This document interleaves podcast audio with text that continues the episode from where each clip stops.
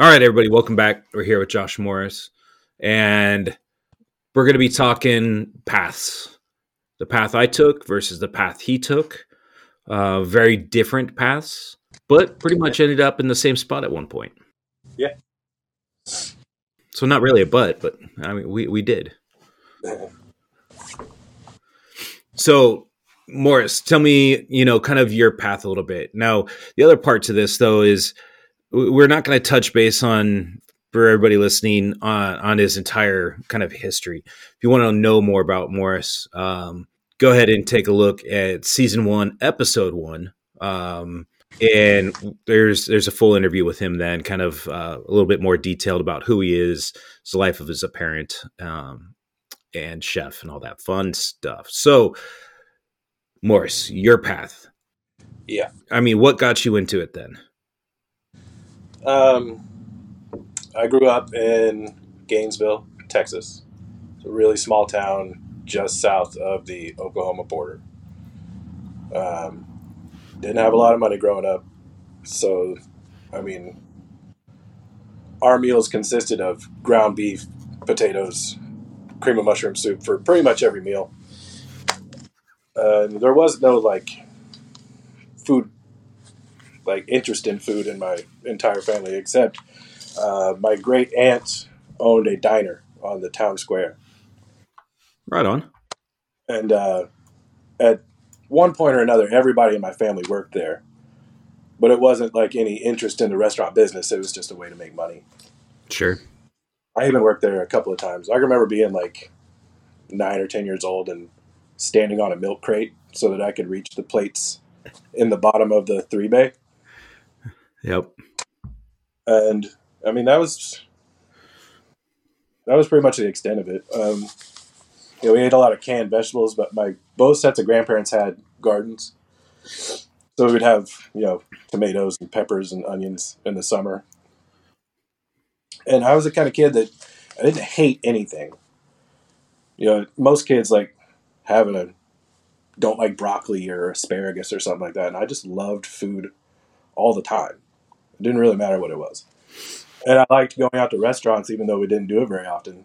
It was uh, I think because we didn't do it very often, it was much more of an experience, you know. Mm-hmm. And I can remember, you know, as a kid, being really excited to go out and eat with my parents. And you know, my kids are most definitely not like that. They're like, ah, we're going out to eat again. Why? and um, I've always been a creative person. Like as a kid, I would draw a lot. I got into music fairly early. Uh, I was a writer for a while. So I've always had that creative bug, but get, actually getting into the restaurant business was, you know, it was just for money. It didn't really hold any other appeal other than a nice steady paycheck at first. And then um, as a cook in a town that's kind of like known to be a drug town, kind of fall into the the pitfalls of that lifestyle, like a lot of drinking, a lot of drugs, a lot of hard partying. And your ambitions kind of fade when, when you're living like that. I mean, it's just like the whole point is to get fucked up. I lived that way for, I don't know, from the time I was 17 till I was like 20 or 21. When I turned 21, I got into a relationship with a girl that had two small kids and I didn't get into that with any intention of becoming like a father figure, but that's ultimately what happened. It was a very fucked up relationship, to say the least. And uh, but she ended up being a really bad person, and she left us. She left me and the kids, so I became a single father for a while. And I was working two cook jobs at the time and taking care of kids by myself. So it was kind of a it was a hard row for a while. But the bug I guess was always there for you know creating stuff, but I worked in restaurants where there was zero creativity. It was all about volume. Right. You know? It wasn't until I started uh, dating my wife now that uh, the idea of becoming a chef really set in. And like the two people that can I cannot overstate their influence on my career are my wife, who you know allowed me to pursue more dreams of becoming a chef, and Bourdain. I think a lot of chefs of our generation can, you know, right. They'll chop Bourdain quite a bit. So for the first, you know, ten years, even I say I've been cooking for twenty years. For the first ten years, I cooked things in a microwave. You know, the only skill I really picked up there was how to be fast, how to be efficient, and how to cook a steak with your fingers, which is a great skill to have. Oh, there, there's one good takeaway. yeah, for sure. Uh, So, I mean, obviously, your wife was. I'm assuming she was in the industry when you met her. Then, yeah, we we actually knew each other at that first restaurant we worked together, but we didn't date for the first ten years that we knew each other. okay, Our paths just kind of crossed back together uh, later on in life, and you know things turned out okay after the, all that bullshit that I went through. So I mean, what what got you into cooking? I mean, what is it about her that that got you into it? Was she just kind of did you cook at home and were more creative and she's like, "Man, you need to drive this farther," or um It was certainly that, yeah. Because, um, you know, when I was a single dad and I had two jobs, I would have $50 to last three people groceries for two weeks. that's So, fucking impressive. yeah, I did what I had to do, you know. But there's not a lot of uh, creativity to be had when you have to live off the bare minimum. But once I had like her second income and we like got a house, and she was a really really great cook, and I was just like sit in the kitchen and watch her because I was so impressed by the things that she knew, and she just learned this stuff from watching cooking shows.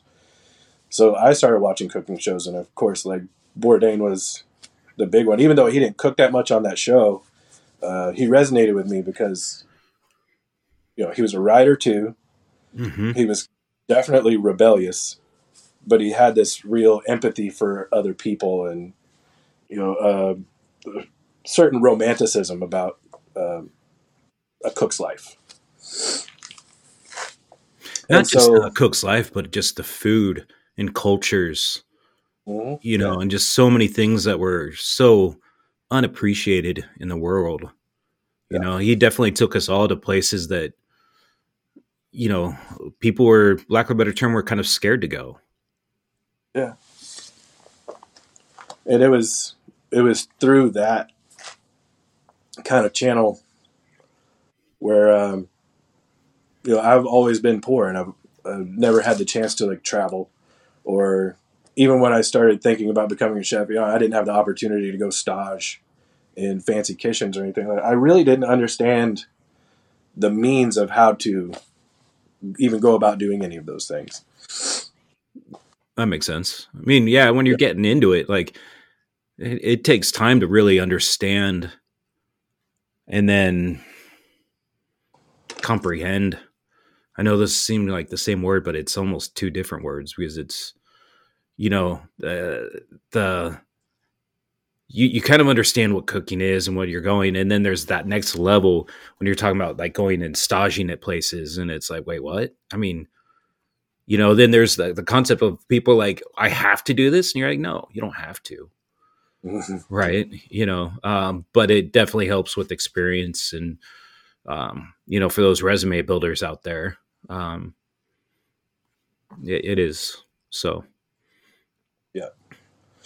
but I've always kind of had like a I don't know obsessive personality. Like whatever I'm into, I'm 100 percent fully into it. So when I started thinking about food and and becoming a chef, like I would have dinner parties at my house, trying new things. I would get books from the library, just like stacks and stacks of them. And um, I think because of Bourdain, like the travel shows, I really started to lean into uh, flavors and cultures that I wasn't familiar with.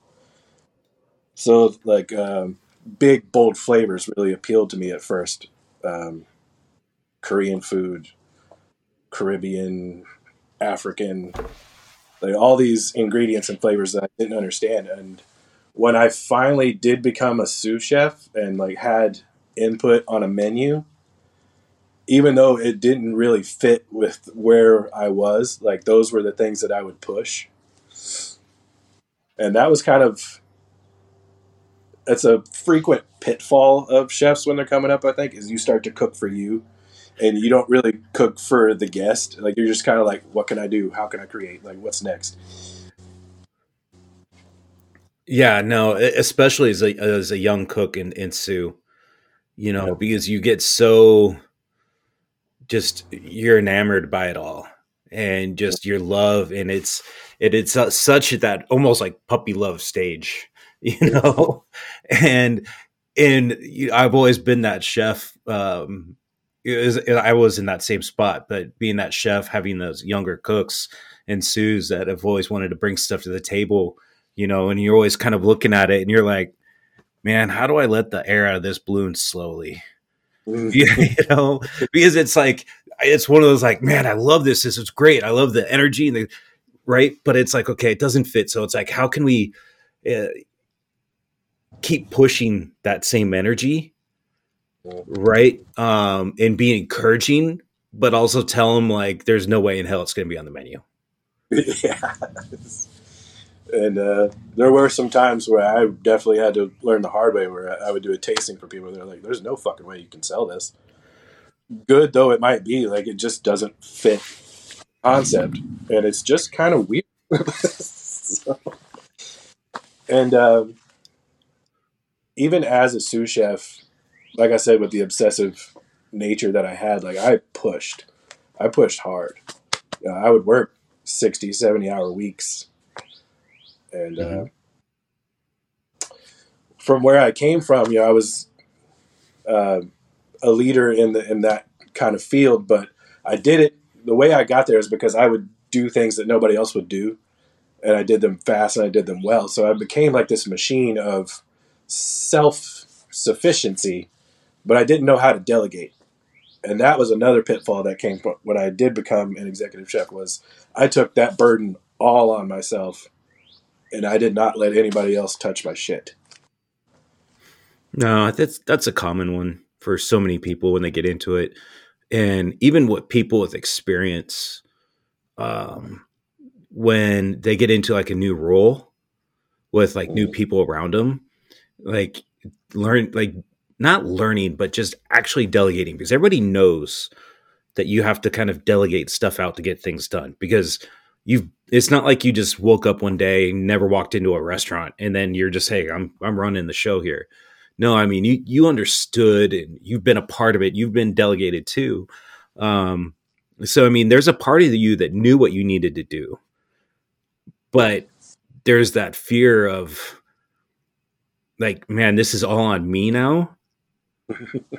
and so the concept of delegating becomes really, really difficult to kind of comprehend and and actually deal out. Um, is I, have been there. I've I've been in that sh- the chef, and then went to a new restaurant, new town, new city, new state, and and had to be that guy and delegate things out. And but I didn't trust anybody, and you know because everything all the spotlight was on me again right but it was like on a very different platform so there's even more pressure and it's you know i had to fall on my face a few times and you know it's part of the learning process yeah for sure i think these are all like very common problems but you know they sucked at the time but, well they're not going to go away failure is how you learn. So I learned a lot. And then uh, I got promoted from sous chef to executive chef. That was a huge deal for me. And I was executive chef for probably four months. And I was really starting to find my vibe. And then COVID shut down everything. So the reason I bring this up is aside from kind of losing my vibe is I was out of work for almost three months. You know, I was, you know, for the first month, I was trapped at home with the kids. my wife was still working. Her restaurant was still open. Trapped is a good way to put it. yeah, and um, yeah, I really did kind of hit like a spiral of depression for a minute because it was just like Sure. there was a lot of uncertainty about where my future was, if the restaurant was going to come back, if I was going to have a job still. But once I kind of broke free of that, um, I became a lot more into. I really just needed something to do to like keep my mind busy. So like I started a garden in the backyard, and I started getting more into that. And I called you up, and I borrowed some uh, old school like chef books. hmm The reason that happened is because I was reading um French Laundry book, and Thomas Keller talked about how he became an executive chef before he even really learned how to cook. And that one sentence like hit me hard. I was like, oh my god, I've just been like snowballing all the shit that I've just uh, kind of been teaching myself without ever really knowing any fundamentals. So that's why I hit you up to borrow like Escoffier and uh, things of that nature. And I mean, it's like reading the Bible. It's hard to like sit there and just read Escoffier, but um, you know, you power through it and you learn a lot. One of the uh, one of the bigger ones like that hit me was the the Hervé This book that you let me borrow, hmm the molecular gastronomy, which that term and modernist cuisine kind of get lumped in together when they're not the fucking same. Modernist cuisine became all the the foams and the hydrocolloids and and things of that nature. The actual molecular gastronomy, you know, what started in the '70s, and it's just a science behind why things work the way they do. Easy too, like why are your mashed potatoes gluey?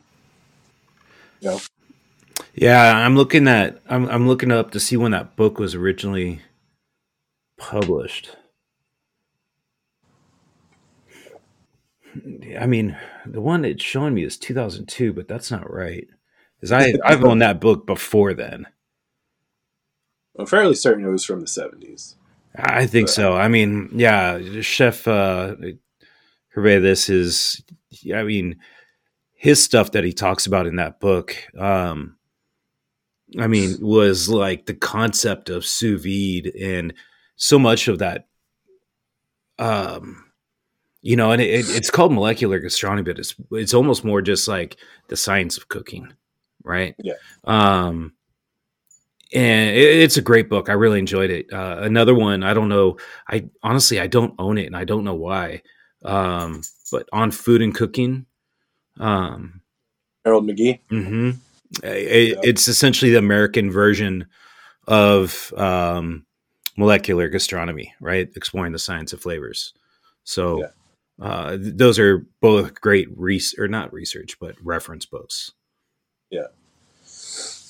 And that was I don't know, it was a big learning curve for me, like really diving into the old school French instead of um, the stuff that I had been doing. I just really my interest was peaked into learning how to do that stuff. So I would practice at home. I also got really into fermentation while I was on lockdown since I didn't have much else to do. I'm Yeah, just gonna sit here and watch this thing bubble.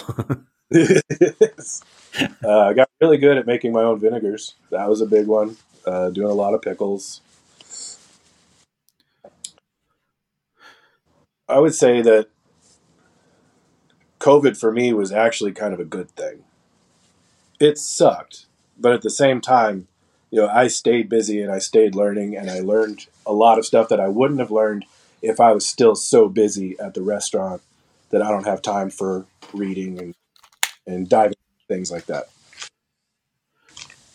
So, we came back from COVID, and uh, you know, obviously, product was hard to come by, and that was probably the funnest couple of months of, of my cooking career because I mean, we were open dinner only for a while. I brought back my top cooks. We had a skeleton crew. We changed the menu almost daily. You know, we had we had a blast. Me and the crew had a blast for those first couple of months. Um, things started to reopen, we got back into the flow pretty quickly. Um, you know, business was back; it was booming. But I still had, uh, I guess, my ideas were getting bigger than where I was. Like there were certain things that I knew I could never do at that restaurant, and it, I already have kind of a chip on my shoulder because I was, you know, I was 27 when I decided to work at a real kitchen, and like I said, I didn't have a chance to stage or anything like that. So um, anything that I didn't learn at that restaurant, I taught myself. Right. And I've always felt like I was behind the eight ball. So I had a lot to prove. Still do. But out of the 20 years that I've been working in kitchens, I've only been a chef by title for almost three years.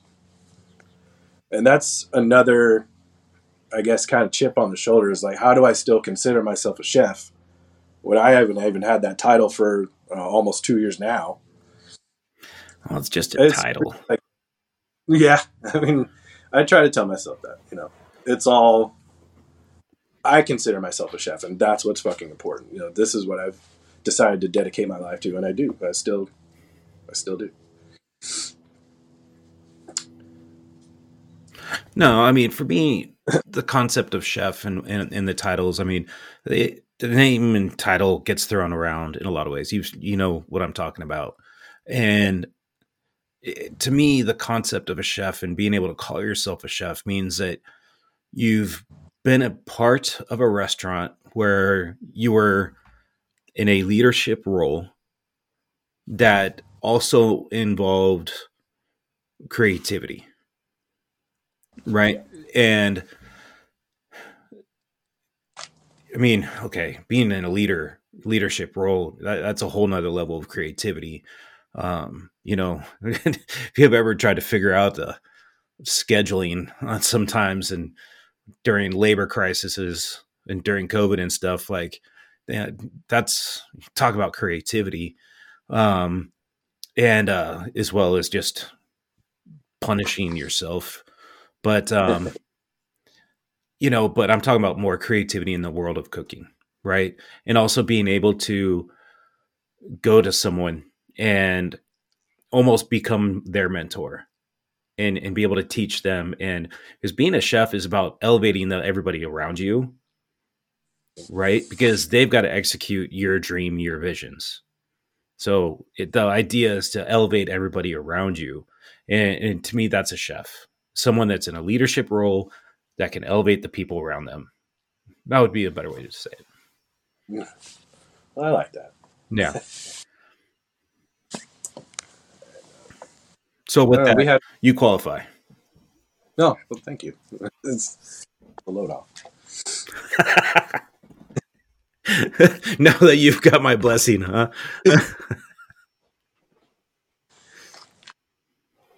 and uh, all right, so that's where we're at. Grew up, um, we'll say underprivileged. Um, no real direction.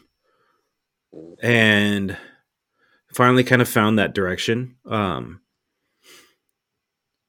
did not go to any kind of formal culinary training, informal culinary training. all, all your training was just self taught. Yeah. Um, and then finally, just the whole like, okay, time to get into restaurants, like, lack of a better term, a real restaurant. Um, real restaurant meaning a scratch kitchen um, yeah. that did not own a microwave, right? Um, and and then just learning the ropes. Yeah, and uh, you know, I pushed just as hard as I, I did when I was executive chef. And I didn't really have a lot of backup because uh, my sous chefs were guys that were still running the line. Like they still had to run shifts. They were part of the, the cooking crew. So I couldn't put too much on their plate as far as like ordering and right. inventory. And I kind of did a disservice to them. I'm not going to lie by not teaching them those things. But at the same time, it was just kind of like head down, do it um, You know, I worked sick. I worked seventy to eighty hours a week sometimes. I worked a couple of thirty-six hour shifts. um, and those are the things you do because you love it. You will literally dr- drive yourself into a fucking hole, but it's all for the love, you know. yeah, no, I mean that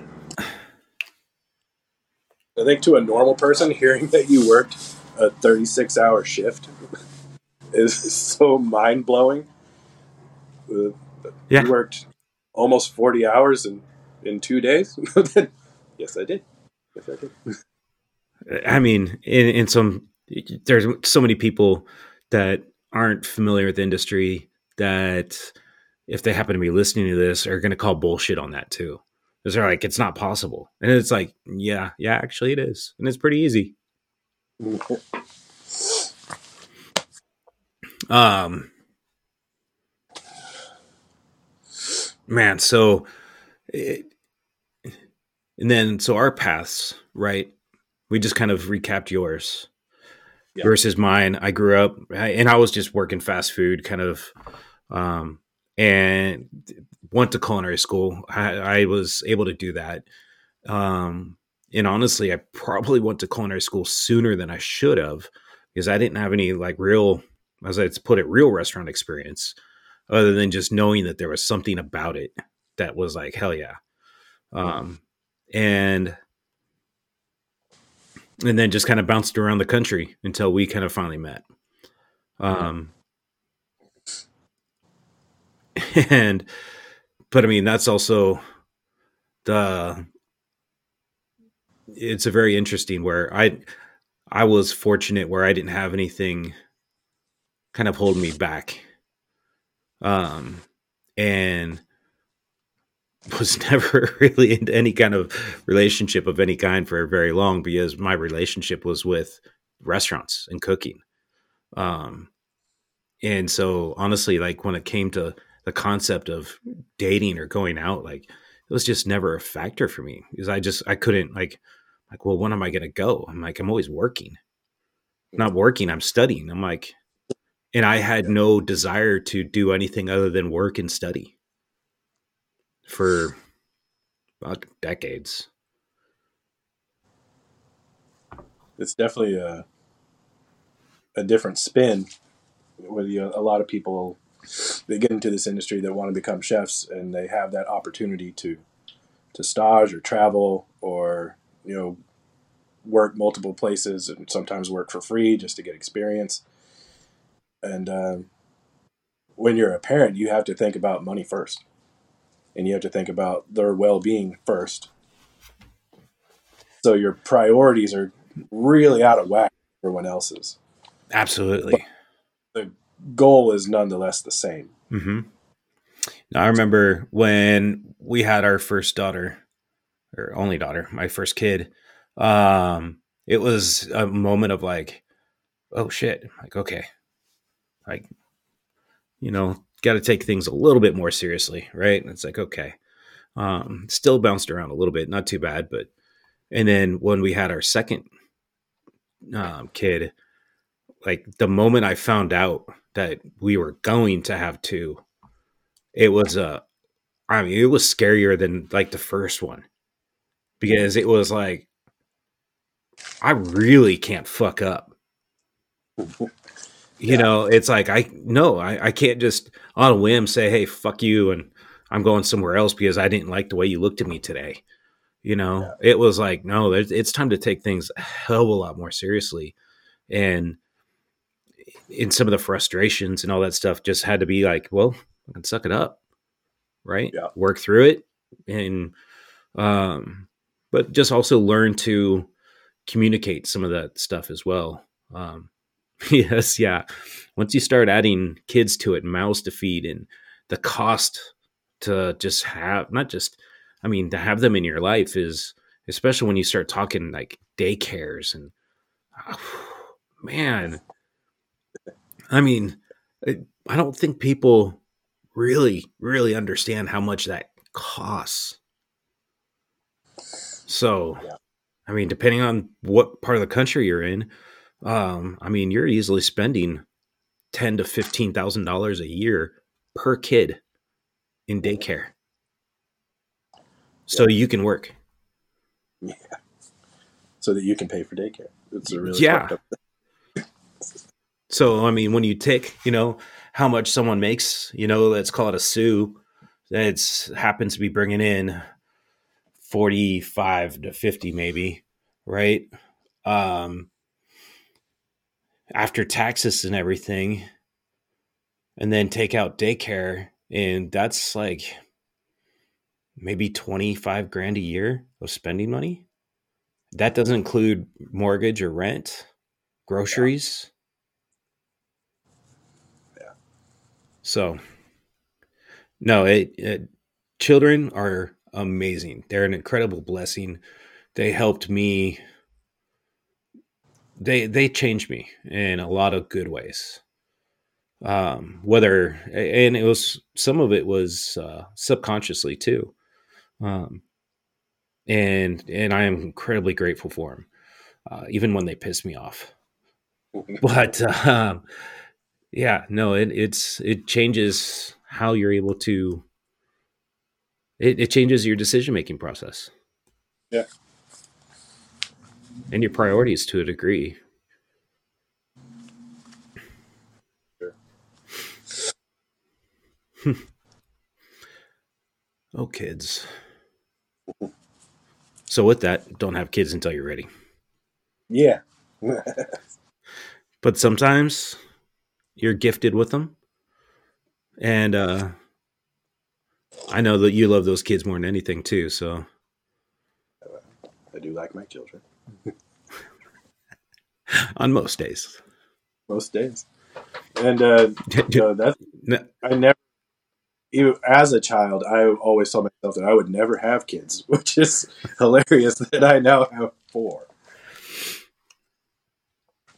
Yep. That is funny.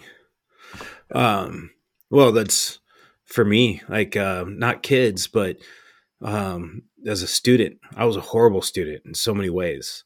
Uh, I didn't read a book, like any book through school without, I mean, I, all my tests and all that stuff, or all the reading and all they're supposed to be doing was based off like Cliff Notes and all that stuff.